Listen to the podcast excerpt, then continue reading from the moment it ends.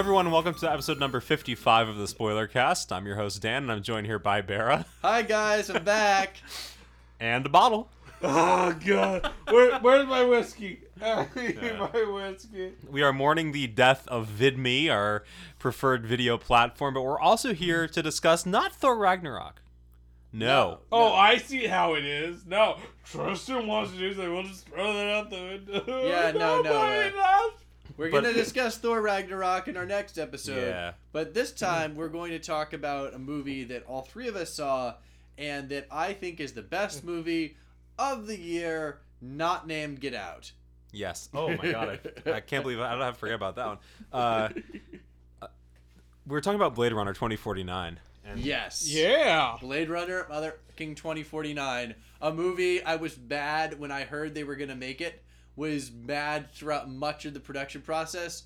Then I saw a trailer and I was like, okay. Then I saw another trailer. It's like, okay, I'm buying in, but I'm going to bifurcate this out of the normal Blade Runner in my head canon.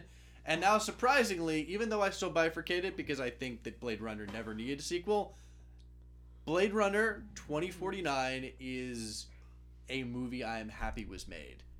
It So- didn't need to be made, but I'm happy that it exists. So again, yes, a movie that never needed to be made. Uh, I will say it was much better than I was expecting. oh, extremely. I had the lowest expectations Mm-hmm. going into this movie, and it handily surpa- surpassed them. yeah, I didn't wouldn't necessarily see, say the lowest, just because the the trailers and such and the and the reviews were all already had had uh, raised it modestly. But I I wasn't again because I have all these mixed feelings. Like you know, for full disclosure, the original Blade Runner is was a big just like it was a milestone for me in terms of like movies and shaping my imagination. And to this day as someone who loves movies and loves stories and loves narrative it's it's great it's beautiful and that ending is perfect. And that's one of the reasons why i was so like why does this need a sequel Yeah. For that ending to that director's cut it's too bad she won't live but then again who does? And then they leave. It's like that's and then the music kicked in it's like yes mm-hmm. this is perfect this is life this is a great and beautiful thing so Real quick, real quick before we get any further, just for people who haven't listened before, we're going to spoil the crap out of what we're talking about, Oh, Blade Runner God, 2049. And the purpose of this show is just to kind of talk through, like, whatever the, the topic of the, of the episode is, in this case, Blade Runner 2049, and spoil the crap out of it and discuss entirety. it. Also, the original Blade Runner. I just Yeah. spoiled Yeah. the ending for Yeah. that, but there are Yeah, a many yeah. many endings. Be out of context and see what the fuck haven't you seen the original Blade So- Runner? There's a statute of limitations from 1982 that I'm sure we can. uh, for the sake if of Ronald Reagan was president when this came out, go fuck yourself. for the sake of context, I will also include that my favorite version of the original Blade Runner is the theatrical release, complete with narration by Harrison Ford. You like the happy ending? I really like the theatrical release. yeah. Wow! Someone has thrown a gauntlet upon the floor and things have gotten interesting. Man.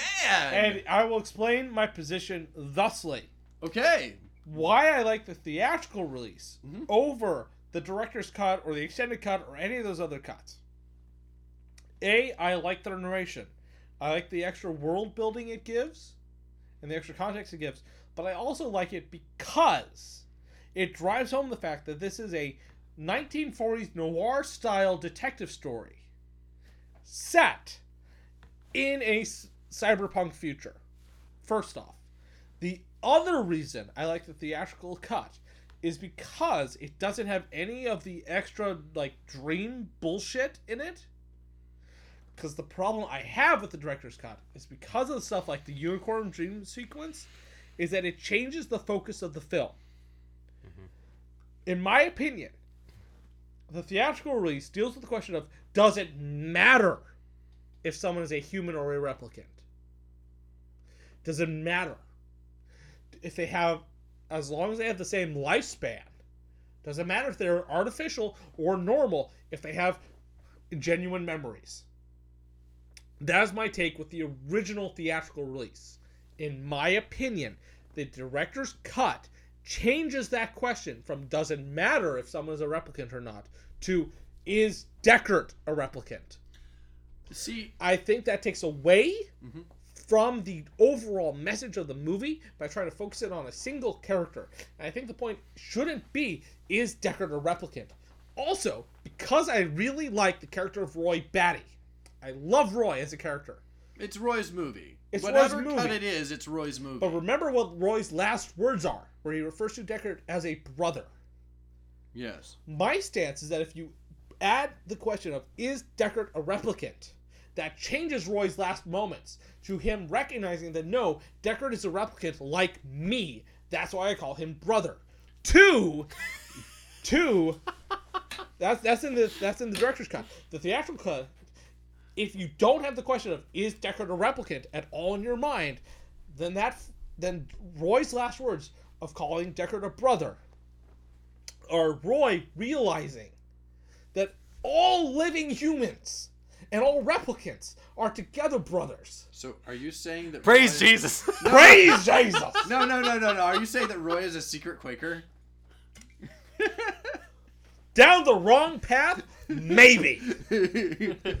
But So- I, I like to think that Roy's final moments are more profound than just recognizing that Deckard is a replicant. No, this is actually good stuff, but I'm gonna actually say something else. So, uh, I love the, that ending. I because of the ending and the structure of the director's cut, I prefer it. But that being said, I'm actually someone who maybe it's just because I'm obtuse, or maybe because that I know that the fight between he and Harrison Ford for a while was because they both had different interpretations, and everyone did. I have never been of the belief that Deckard is a is a replicant. I always like wh- whatever cut I'm watching it, I watch it as Deckard is a human being. And one of the things I loved about Blade Runner 2049 is I thought that Blade Runner 2049 was essentially going to be Ridley Scott wanking and being like, "Yes, Deckard is a replicant. right. I'm proving Right. my argument with Right. Ford Ford Right. once and for all." It, was going to be the typical sequel where they they basically spoil the intrigue of the original mm-hmm. movie for no reason whatsoever. And wow, the They- one thing they I was a dance around. They dance around that so hard in 2049. No, and that's what I lo- one of the things I loved about it was I thought, okay, what and this is one of the reasons why I was like gonna like sequence it off. It's like, oh, they're just going to have Ridley Scott sk- Scott, like you know stupid ego trip here. No, it's just like, yeah, we're gonna leave this open to interpretation. Are we mm-hmm. gonna heavily imply Deckard's a replicant? Yes, but the director's kind of heavily implies as well. Are we also gonna imply that it's possible that he was just like the perfect mate for his re- replicant girlfriend and thus allowed a the child idea, to be born? well, the idea that Rachael, well, they bring up the idea that Rachael was basically made for him in Right. 2049. What what does that mean? Does it mean that he was built and she was built specifically to, you know, bump uglies and produce a replicant offspring, or was it that she was built specifically to be this acceptable vessel? Or it's also possible that that was just like something that someone retroactively like put to their relationship Yeah. after they'd already produced a child. Right. Uh, this is that. spoilers spoilers uh blade runner 2049 is all about deckard and rachael's kid But that being said, yes, that is the uh, that is the overall MacGuffin, which is also um you know more becomes more than a MacGuffin because it has given actual like emotional weight and thing. Yep. But it's actually a movie set in the Blade Runner universe that has a courage that has the fucking courage and balls to not be about them uh, to be about to be centrally focused on another character. And that other character isn't even defined really except even Can we- really can we also appreciate this movie had the balls to be a slow-paced detective story yeah in today's hollywood It was a s- it was a classic film noir movie, just like Blade Runner. yep Um, and shocking. well, I think it was less noir than the original Blade Runner. I- it was definitely less noir than the original but, But much less as much noir than the detective story. theatrical yeah. but very much a slow-paced detective story yeah, I, I, I actually, that, you do make up a good point. Blade Runner is like slow, shorter running time mm-hmm. makes it more like a classic noir. This is more of just this. This is like kind of combining like a lot of those classic noir sensibilities with the longer run times of mm-hmm. modern movies. Mm-hmm. While still keeping that sensibility, which is Yep. really fucking cool. Well, that was my biggest problem with this movie was it was too fucking long. But Normally, I would agree I- with you. Normally, I am with you on that. This is one of the few times where I say like I'm Yeah. fine with the movie not with the movie being that. I- fucking There, there are definitely portions they could have cut. That's what to that's what I shrink mean. Stuff. That's exactly. Well, see, and, that, and that's what I mean. Like it, it, not to. It's not to say that. I, I would Yeah. also appreciate though if it were longer, because there's a horrifically underutilized plot point in Mhm. Blade Runner 2049. What is the horrifically underused plot point? The horrifically po- underutilized plot point is his holographic wife. It was not horrifically underused. No, because they don't at all go into he is a thing who also owns a thing. According to society. Oh, But according to himself, he is a person who also has another person. okay. This is what I wanted to talk about. They because don't this go- is all about the interpretation of what it is. Like so, I love her as a character. She's great. Oh, I I, would her. have that holographic waifu. I was gonna But say, they I love her as don't a go character, too. into an artificial person having a, another Okay, artificial okay, okay, person, okay. another layer of artificial okay, so, person. so Tris, you went off on on your on your thing on Blade Runner. I'm gonna go off the thing that I my favorite scene in Blade Runner 2049, and also something that I am like fundamentally in the belief uh, that I and it's all open to interpretation like Yeah. any great art, and this is why Yep. I love it because it's like, but I have a very hard like a very sincere just like what really gets me this movie is like this interpretation I have of it, which is that um so in Blade Runner 2049, just like to give the eyes thing, you know, Ryan Gosling plays a replicant who hunts other replicants, and Mhm. then he gets into this intrigue surrounding trying to find as as commanded by Buttercup. Robin Wright. Robin Wright. Robin fucking Wright. Right. Hold on, hold Oh. on, hold on. Thirty years after the events of the first film, a Blade Runner, LAPD Officer K, played by Ryan Gosling, unearths a long buried secret that has the potential to plunge what's left of society into chaos. K's discovery leads him on a quest to find Rick Deckard, Harrison Ford, Mhm. a former LAPD Blade Runner who has been missing for 30 years.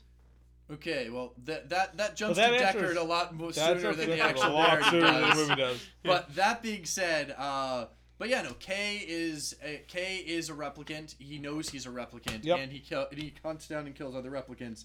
And the thing they're trying to find is Harrison Ford and Sean Johnson's kid, um, and who, uh, which you know, like, and uh, Robin Wright wants the, the kid eliminated because Because would it would destroy order as we know it. Yes, because it would be make it so like people would think of replicants as people, and they can't have Right. that. Meanwhile, Jared Leto wants, who is the head of the new replicant people, um, wants to get his hands on the on this kid so he can start give basically allow his replicants to produce slaves the old-fashioned way, so he can Oh, become we a got- better we- slave We merchant. gotta talk about how terrible the villain- villain in this movie is. but yeah, we'll get can to I that. can, can can can, can You- We'll- we'll get to him. Side okay, we can sidetrack to Jared Leto now because once I once I throw the gauntlet down on this thing, we're all just gonna Yeah. gauntlet about it. yeah. Okay, Let's talk about Jared Leto. he was a terrible villain. Jared Leto to me is an actor who I've he wins all these awards and people say all these things about him, but I've never loved him in anything. And I get the sense every time I watch a movie with him, and I know this isn't the case. I think it's just the way he acts. I get the sense that he doesn't have a script hmm and he just walks into a room and they're like, "You're weird." And this is the context of the scene, and then he just Does, does him for for 15 minutes and then he and then he Yeah. and then cut Why? Why is his character blind? You Yeah, live in a yeah. world where you can make eyeballs. You've Is been able to make eyeballs for I like think the forty years. is that he's a replicant. Uh, no, well, well, one of the original Nexus sixes. I didn't get that. I got that he was a human who kept himself blind as an affectation because it points me paints me as a weird and wacky entrepreneur of business. So I mean, I think that- I'm the new Steve Jobs. So I can I- do whatever I want. I didn't get that he was a replicant, but reading after it, people were saying that, and I could see that. But yeah yeah, no no interpretation. explain it because I, So- 'cause So thought like he was a the, human the basic, I thought it was unit. It's like, and I think may have also been like with some like the weird promotional shorts they put out there, etc. Is is that like you know he came out of nowhere. He's this weird, uh, um, and he gets people to start doing replicant technology again, and notably, if you notice, they identify all the Nexus Sixes by their Mhm. eyeballs.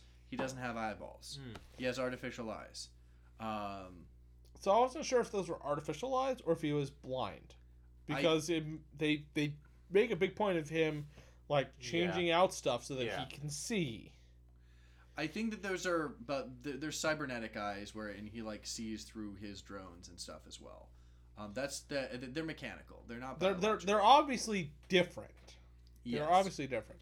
So Um, I will say that the idea of him being a replicant is an interesting idea because then it points him paints him as sort of a new spiritual leader of replicants rather than a like crazy obsessive like Well, yeah like with a warped sense about how to treat without replicants. how to keep well, I mean, he's a slave owner. Right, That's right, the thing. right. Yeah. Whether he's a human Or, or a uh, replicant, he's a Mhm. slave owner, and he acknowledges he's a slave owner, Right. and he doesn't have a problem being a slave owner. right. I just he was just such an I didn't have a problem with the, the ar- his arc, and I didn't have a problem with like the character. Like, I, I don't think he was. I don't think the character is a bad villain. I think Jared Leto just.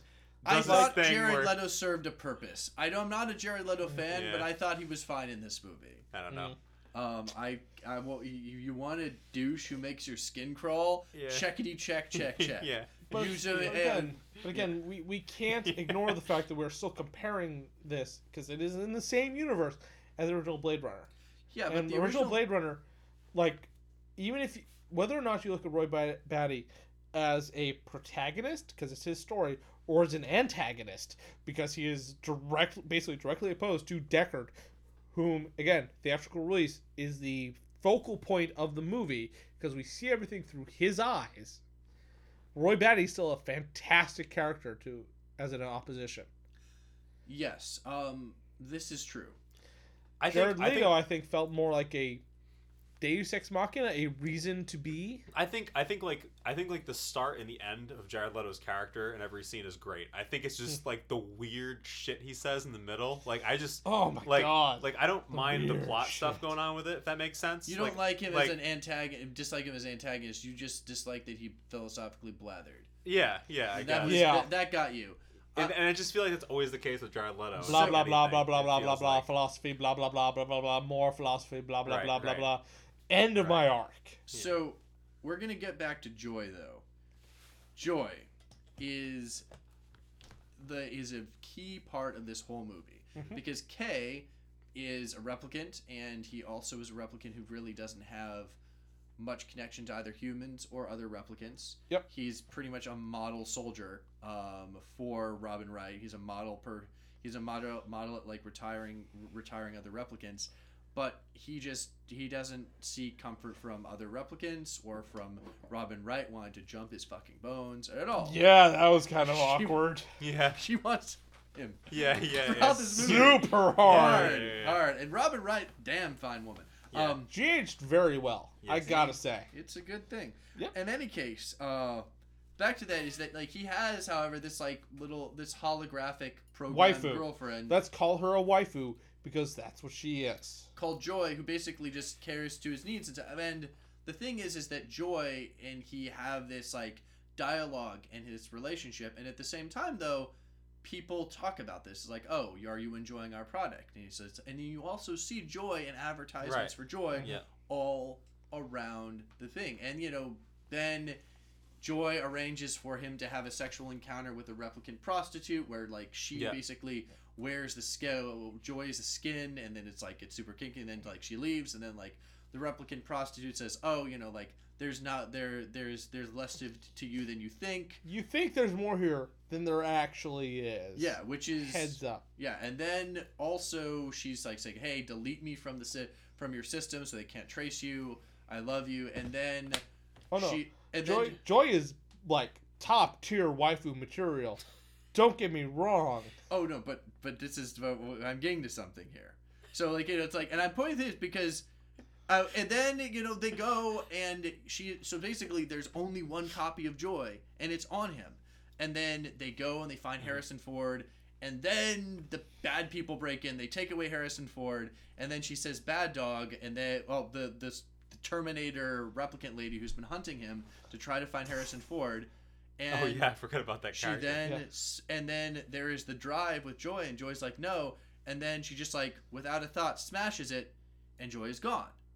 Joy is destroyed, and yes, you see this like emotionally devastates Ryan Gosling, and then he goes and he meets with the Resistance people and the are re- of replicants who are like you know have been protecting mm-hmm. the identity of Harrison Ford's kid, and he thinks Ryan Gosling thinks that he's the kid. It turns out he's not. It turns out that he has the memories of from Harrison Ford's kid, but he is actually just a replicant who was Yep. not. Thank God, thank God for that too. Oh my god, that No, was that like was that was great. I was like, Yeah. oh, thank merciful God. yeah, that was great. He's not the chosen one. So like we always, all, we all want to be the chosen one. right.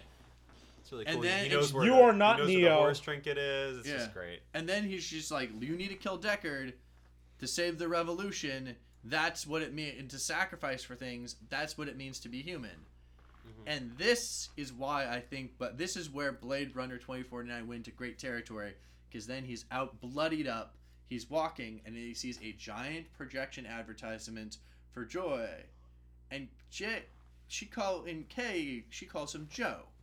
Because like Yeah. it's like I will give you name Joe. And then this the advertisement engages with him, who's giant and holographic Yep. and naked and neon. She's like, "Oh, what do you want? Like you seem like a good Joe." And then like, and at that point, you realize the tagline you've been seeing for Joy the entire time, and also you know the way people talk about it's like everything you want to hear. Mhm. My belief, and like this is like, and some people like, talk about is she a sentient or not? I'm like, no, Joy is not even close to a sentient program. Oh, Joy is what Joy is. Is Joy is a reflection of what Ryan Gosling wants to be. He is a reflection of what he wants out of life, and he's able to have this rich relationship with her because he's projecting basically how he wants to be seen, and she sees him how he wants to be seen. And at that point, whether he consciously realizes it or not, well, he realized it before. That point in the movie, he realizes consciously that like it was it was a dream. It was a reflection. It's a reflection of what I want. A reflection that I want as a human being. And if that's the case, what do I want to be as a human being? And he defines himself as a human at that point, I think, or at least he decides decides to define his own his own meaning of what it means to be human. Is like what the human act I'm going to do is I'm going to save a stranger's life so he can be reunited with his daughter. Mhm. And that to me was why it's so fucking why I love that is because like I just love the idea that like joy where they build up and you see this is is a reflection of Ryan Gosling, but they don't but they hint but you don't get that full revelation until that scene. And that's fucking beautiful. So we'll say- soapbox over. So I will say that that scene is fantastic. And not too soon. that scene is absolutely fantastic. yeah. But again, I wish they had gone into sort of the more of the of the sort of kind of social ramifications of there you've got humans, you've got replicants, and then you've got these AI because Joy for most of the movie is one of the most human characters we see even though she's completely artificial and completely designed to be like the perfect waifu for Ryan Gosling. Yeah, but to me though, it's like what's interesting about that is is that like again, in terms of like, you know, like the most human character, I think the reason why she is the most human character is she's literally just reflecting Ryan Gosling. Right. She is his I mirror. I she's just- him in many ways. Uh, there, there's a dynamic there between because you've got again, like I said, you got humans, replicants, her, jo, like Joy's AIs, and I wish they had spent more time Mhm. going into the idea of of like a slave owning a slave. Except to, me, what I think was interesting about this movie, again, other people have taken your you go have taken that more into portion of, of like you know joy as like oh as like a slave or as agency or whatever. What I think is this is less and more of a slave owning a slave and more a slave owning an Xbox. And no, no, and being so, but being so isolated a and slave, sad. a slave owning not- a PlayStation and playing hyperdimensional Neptunia. No, and, but being so sad and so isolated and so undivorced from the context of intimacy that that's is about as real as things get for him because the way other people the, the way that other that the other replicant talks about the program is and the and the, also the way that like the humans like no one really seems sees it as like a threat that he has this thing Mm-hmm. or even sees joy as a threat it's more it's like again it's like you know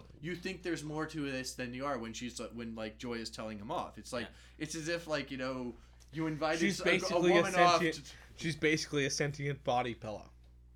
Yes, it's like, but Yeah. So it's like, yeah. It's, uh, well, not sentient. Uh, like I I would argue though, a not sentient body pill is just like But she, Ryan Gosling's so divorced that he can't see it. but she. Well, I say so. You say not sentient. I say sentient because she does make decisions outside of him. Decisions that he would want her to make. He Decisions wants her to be selfless. want her to make because she is the perfect waifu, but still dependent upon, independent of his specific orders. Right. They it's the programming is made to uh, is made to hear exactly what you want to hear. Yeah. And what bu- he wants is love and devotion and selflessness. Right, and and he can't get it without a cost too. He's gonna buy the plug-in. Right? You got you gotta buy those loot boxes. Right, right. It's a five Right. four ninety nine microtransaction. right. And that was sort of like that's to like Bera's point. It's like okay, now he down he's downloading the program that he most accurately wants. You know what I mean? Like when I like his like the Xbox is a great example, right? Yeah. So so he bought the game that he wanted. You know what I mean? No, and, he, he- and he loaded it into the system, and and, and, and, and here we go. Yeah. Um, Um, and if you think and if you think of uh, that character instead of being like gorgeous, Ru- gorgeous Ryan Gosling who goes around killing sentient beings with a gun, and instead like you know a small homely uh, a small homely shut-in with no friends who works in the service industry, like you know it's almost like you know, You're like, talking about me. No, I'm just you're- here on my own. Tristan. You I've got my 2D waifus. It's fine. Tristan, we both know that if you actually had guts and put in effort, you could be catching it. Oh! Okay? oh, the savagery. This is what happens. Put it to you when this we- way: I know, I know uh, people who are far less attractive to you, far less, uh, far less job stability, and just like and have far less interesting conversationalists who are catching it. Yeah. The only reason why you're not catching it is that you do not value catching it at this That time. That I am not casting it out there. Exactly, exactly. So no, none of this disparaging stuff on Tristan Catherine has. I'd be ha- there. Yeah. no, Oh, no, no, oh, no, man. no. But, and, and should you relocate to the valley, I will make it my point to make sure that you catch it. By meaning you actually just get out there. yeah. I think I have the blung, black lung pop. I've But, only been uh, out there days, Derek. God damn it. But I think you don't necessarily see it, and I think it's a good thing that like because it is Ryan Gosling and he has this traditionally like glamorous job in our minds because he gets to basically be Deckard, who's like this style and coolness icon to like to nerds.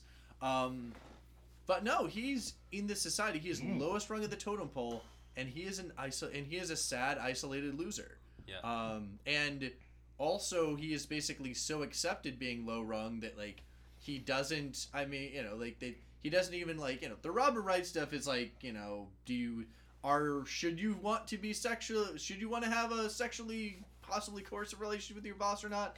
Uh, depends I guess what feelings are on with her. But in terms of like you know he had the opportunity to have a relationship with those other replicants Mhm. and he does he, he does not whatsoever. Like uh he can only sleep with that replicant prostitute when joy provides a veneer of it. To be fair, the idea of sleeping with someone who you, whom you may need to hunt down and murder in the future, kind of a negative, but I get your point. The flip side of that though is, is that I believe that they they were said they said in the intro that it was only the Nexus sixes that Mhm. really go off the Right. grid. Right. Like they basically build people who obey. Now So- we find that's a lie at the end. Yep. But uh, as far as I can sir, as I can tell, he only really is just like employed to kill the old Nexus sixes who like live forever and are rebellious and are built like Dave fucking I was- I was just- Batista. I was Yeah, can we, just can, gonna- we, can we take a moment and appreciate Dave Batista being a replicant? When honestly, just taking it even a step further back than that, when is Dave Bautista gonna get a starring role in a movie? Right? Because- He's great. Because he He's takes over every scene he's in in every movie. I, I don't know, like I Dave mean, Bautista- I say every movie, but really Dave the only Batista, sample size I can you think are of listening, is this and Guardians of the Galaxy. Did you But- see the? Oh, sorry, go on. Dave Batista, if you are listening, you deserve more lead roles, Yeah. man. You gotta talk to your agent and be like, dude, dude, I'm awesome. I need to be more. I need to be a lead in more stuff. So Dave Batista, we love you. so uh, You're awesome. Dave, If you uh, there was that movie that the RZA did or something called like uh. Oh, the ninja movie. Yeah, the, like the Brath, uh, like um, it's like some like the the Legend of the Iron Fist or some Something shit like like that. that, yeah. Anyways, Dave, this was one Dave Batista's first roles. He was actually very good in that Yeah. too. Uh, I think that Dave Batista, this is a maybe a bold statement, but I think he's going to have a similar trajectory to The Rock, Yeah. and that The Mhm. Rock, you know, but it's going to be a little different. The Rock was always a huge personality, so they basically put him out there, and he was always. I like The Rock as an actor because he always is like his game, and he went out there and stuff. And he's eventually got to where he does ballers, which is I really enjoy, and you know he's like he's now achieved where he is like a mainstay lead actor. Dave Batista's route's going to be a little different because he's not as big a wrestling personality.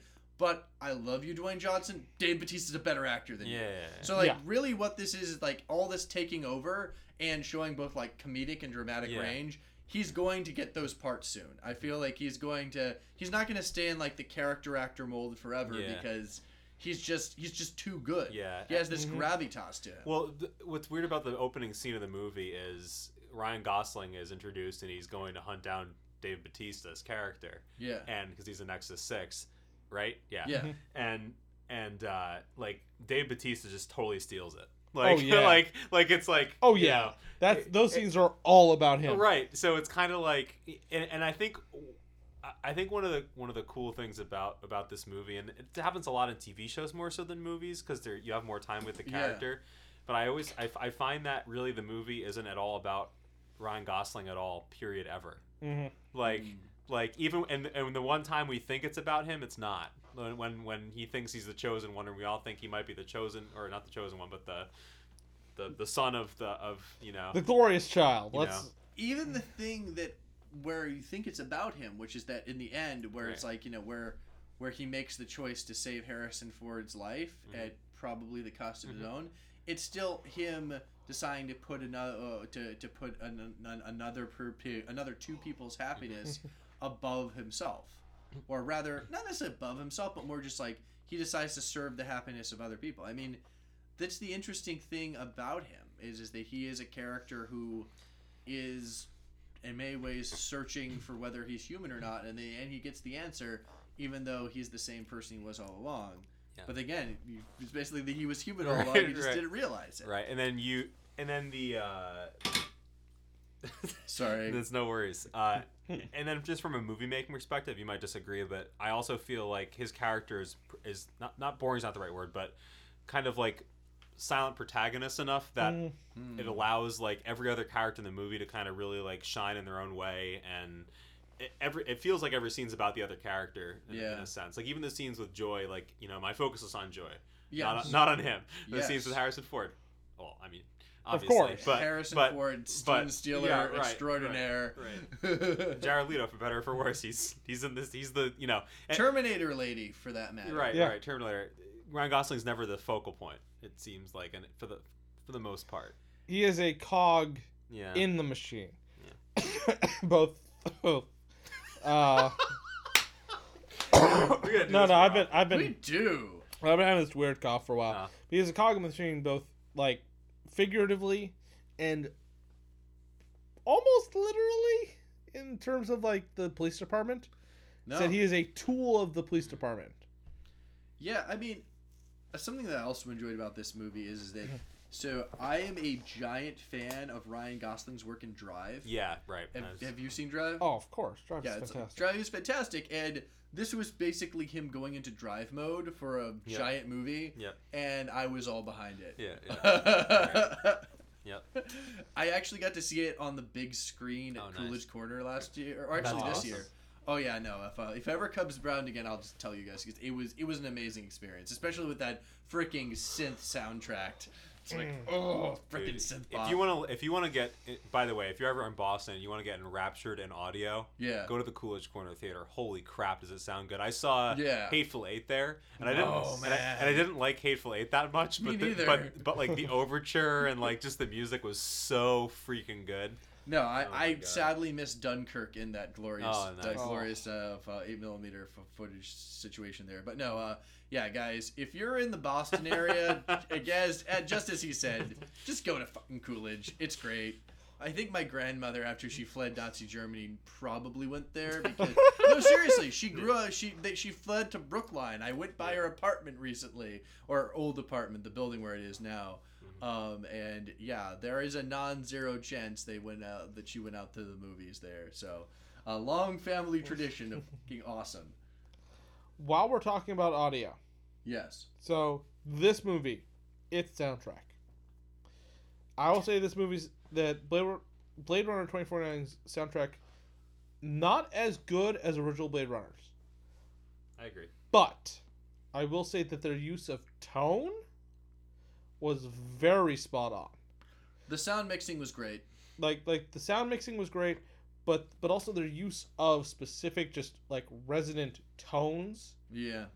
for like scene changes for like underlying sort of like emotional resonance mm-hmm. because you know certain tones like it's been proven that certain sound frequencies elicit certain emotional responses in humans Right.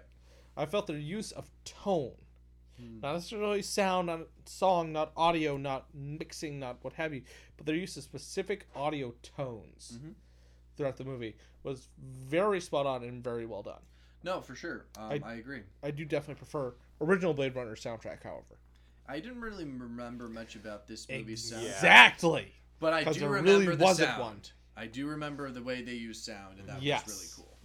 Yes. Uh, yeah, no, and I mean, so It's but- Hans Zimmer too. I I, I Mm-hmm. figured it would be like I guess maybe not. Hans Zimmer stuff is usually just typically pretty like bombastic or something like.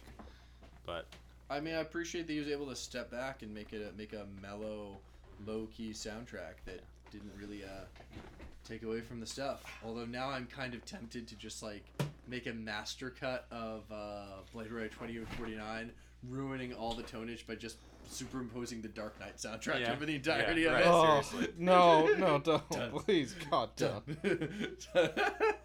Where are the upper, other replicants going? because Hans Zimmer's done all of Nolan stuff, right?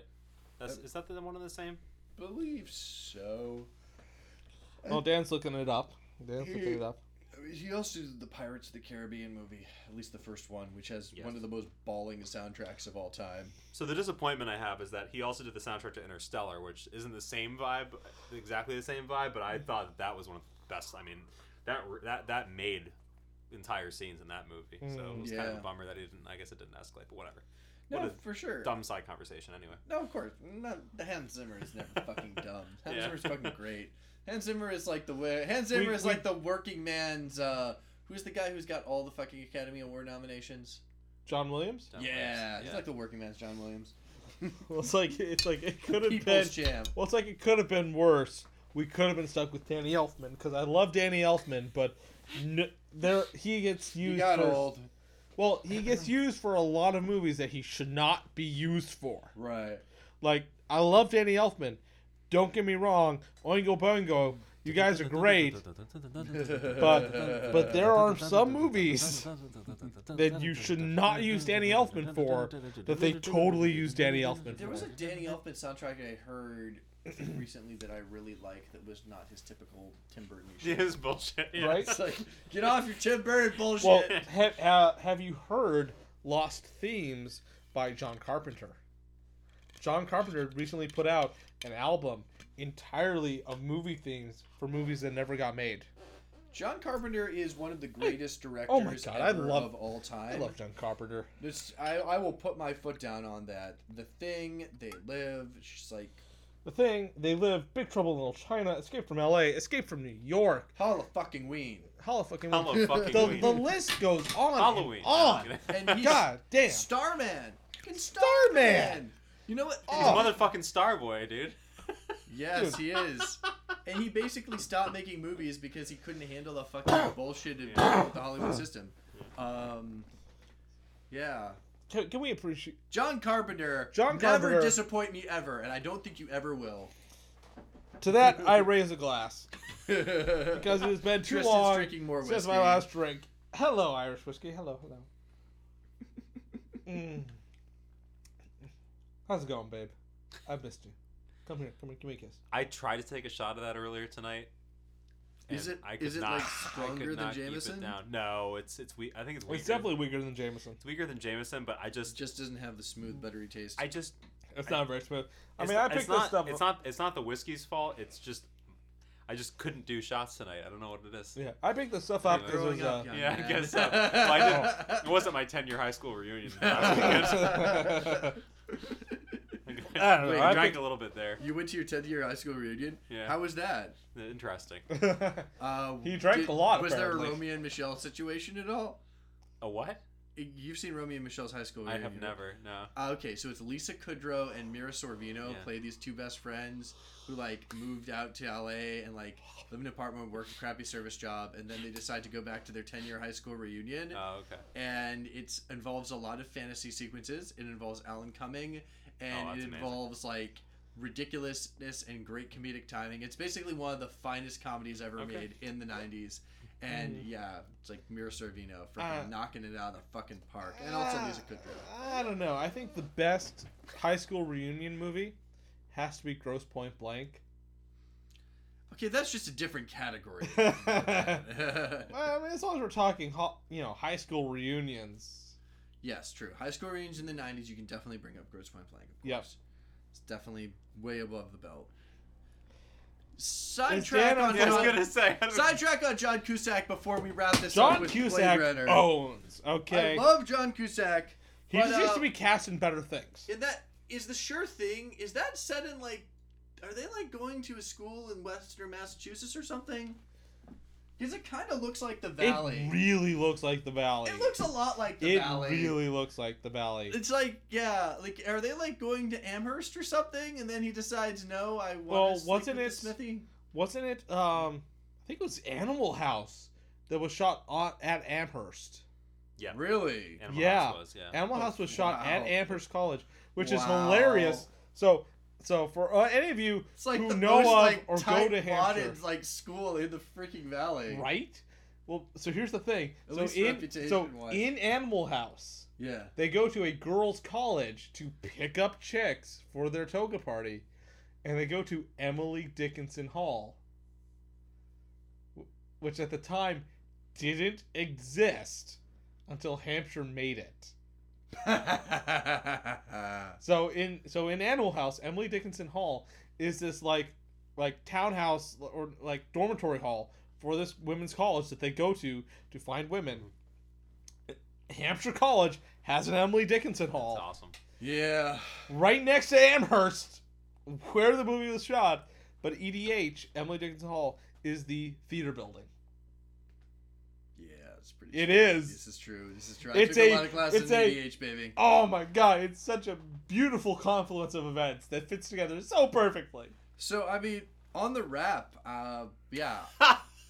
Just to wrap Where this shit were up, we? I- What were we talking about? you know the, I think the fact that we've we we Billy! latched on to Romy and Michele's high school reunion and Animal House Billy! probably is a good sign that we should wrap up our whiskey, Blade Runner 2049 spoiler cast. So, but I, I mean, you know, I think we should all just like give Yeah. our final thoughts. But I mean, again, agree. this was a you know this was an excellent movie. Also, just like the whole aesthetic and the design was Mhm. great. Period. Everything from the clothes, the oh yeah, the visuals are awesome. guns, like just like the visuals are like beautiful all the way through. Spot on. So everything's spot on, and I think that uh, uses silence. Um, but yeah, this is this was an excellent movie, and yeah, it would definitely be my favorite movie of the year if uh, Get Out hadn't come out this year. It's like pretty much like well, and bear the mind, best movie not made named Get Out, and Get Out is a movie that will not win the Academy Award for Best Picture, but it fucking should. Yeah. so it is a movie that didn't have to be made, yes, I agree. Look at him bringing it full circle. but I I'm glad it was made. I do feel it is a fitting sequel to Blade Runner. exactly. Is it a replacement for Blade Runner? No, God no. No. God no. Is it a decent continuation of the Blade sto- Blade Runner storyline? Sure. Totally. Is it a movie you should see? Yeah. Give it, give Yeah, them money give so it- they make more mo- movies like this. Right? Well, oh, so that's Rather than the one thing we didn't talk about is that this movie bombed.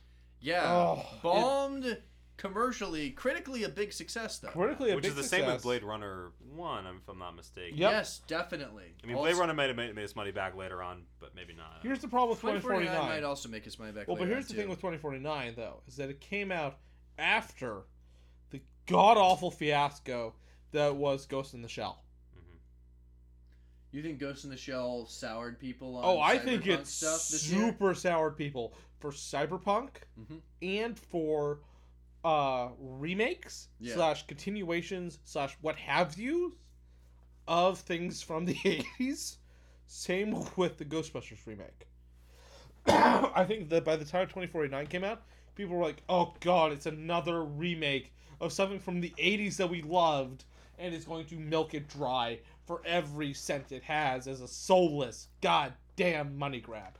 And yeah, I mean, one of the great things about 2049, again, uh, to just like, because we're putting it back to full circle, is it wasn't that soulless. It, it, it was like the opposite of your soulless money grab. It like Yeah. literally was like instead of trying to just cash in on everything from the original, and it was it's like let's make a beautiful, thoughtful story that is set in this world that co- does some callback, but is its own thing. That I would argue it did it even better than the st- than Star than uh, than the Force Awakens. And I like the Force Awakens, but the Force Awakens relied a lot on callback, even as Oh. it did build strong other characters. So, so here's the important thing about about Force Awakens yeah, is that, and here's why I give Force Awakens a lot more leeway than a lot of other people. Force Awakens could not afford to fuck it up. yes, I agree. If Force Awakens had fucked it up, it would have meant the end of Star Wars as a franchise. No, I agree. I think that there is um that you know it's like Blade Runner. Hmm. Uh, I I definitely agree on that. Like I think Force Awakens had to basically remind people what it was like to watch a Star Wars movie again, Right. and that's what and what was did. good about Star Wars. Exactly. It's like I once I saw that I was like, oh yeah, that's why I didn't like any of the prequels. They weren't Star Wars movies. Like this was, Right. but but no, but this this had the luxury of not being in that do or die situation, and by having a director with the brass balls to be like, hey, let's. I make did something the new. original. Let's continue going. Yeah. Well, the, the new guy did it. Like Yeah. Ridley Yeah. Scott just produced it. Ridley Ridley Scott, in Scott fact, I was produced it. Ridley Scott kicked off the set at some one point by the fucking director. awesome. By the director. That's great. And I love Ridley Scott. He's probably Ridley trying to meddle too much. yeah. But yeah. Anyways, Dan, what are your closing thoughts? Um, I, I like the movie a lot. I think it's one of my one of the better movies I've seen this year. I'm not as ravey about it. I think as the two of you. Mm. Um, I think it's way too long, and I don't mean that in a the scene could have been shortened way. I mean it in a the scene could have been eliminated kind of way. Mm. Like, like I think that there's a there's a mood that needs to be set, and there's a, a a cadence and like a flow to the movie that was good. But I just felt that there were pieces of the movie that didn't need to be there. I felt a lot of That's Jared fair. Leto's stuff. right. I mean, Could have been I've already alluded to that earlier. So Well, well, uh, yeah. because here's the thing: is that you really don't need Jared Leto, Mhm. except for like that last scene where he's talking to Deckard. yeah. Like, it almost works better if his character doesn't show up until that end bit, because then he's this like weird, mysterious, like shut in, um, like Silicon Valley pioneer who we know nothing about. We only see his agent Mhm. dispensing his will Mm-hmm. till we actually get to meet him. That could have been cool. I think that could have been really cool if you just like shows just like. Um, did either of you see the animated short detailing the blackout? I did not. I didn't see any of the the, the prequel stuff that was done to bridge the timeline. So, because that that's actually fairly important, um, because it, it sets up a big reason of why they are hunting down the Nexus Sixes. Mm. basically what it is is that all the replicants fucking revolt and the nexus sixes are leading sort of the revolution and they detonate this with human synthesizer help detonate this emp in orbit that just wipes out fucking everyone's records so there are no records of really records of who the nexus sixes are what you have are are rumors, hearsay, and fragmented bits of data. And basically, the only thing to determine whether or not someone is an Nexus 6 is the fact that they have their serial number on their fucking eyeball. Mm. So the so it's so it, it, it's kind of an important little bridge gap to show the replicants really rising up and fucking up the world Interesting. and setting things back. That's very interesting. Yeah, no, I'll definitely watch the watch the the prequel sorts. You have anything else you want to add, Dan? No, I think we covered it well. Excellent. You know me, Amen so to man that. of brevity. It's the soul of wit, you know. yeah. The brevity, the brevity is the soul of the bit. Yes, yes, yes, yes. So uh, Darling. so music choice for this episode, we should definitely use "Human After All" by Daft Punk. Or we just end with the ending theme from original Blade Runner. Well, we usually have two song pieces typically. There it is. Done. Done. Done. Done. Done and done. And now we've spoiled the I surprise. love. so without further I love ado, Daft Punk. Well, you don't have to include this. You don't have to include that bit. Maybe. Maybe we have to. I love Daft Punk. Did you, did you see them? Did you see their uh, MA acceptance speech, which wasn't an MA acceptance speech because they don't talk? No. It was great. Oh, that's wonderful. Oh, Oh, I, I love those two French robots. they're great. Daft Punk, don't go changing. That's Just true. keep making good shit. Well, let's go out tonight and get lucky, and uh, let's. I'm up all night to the sun at this rate. Good old Pharrell. All right. Well, I'm Bera. I'm Tristan. And I'm Dan. Thank you, everyone. Until next time, toodles.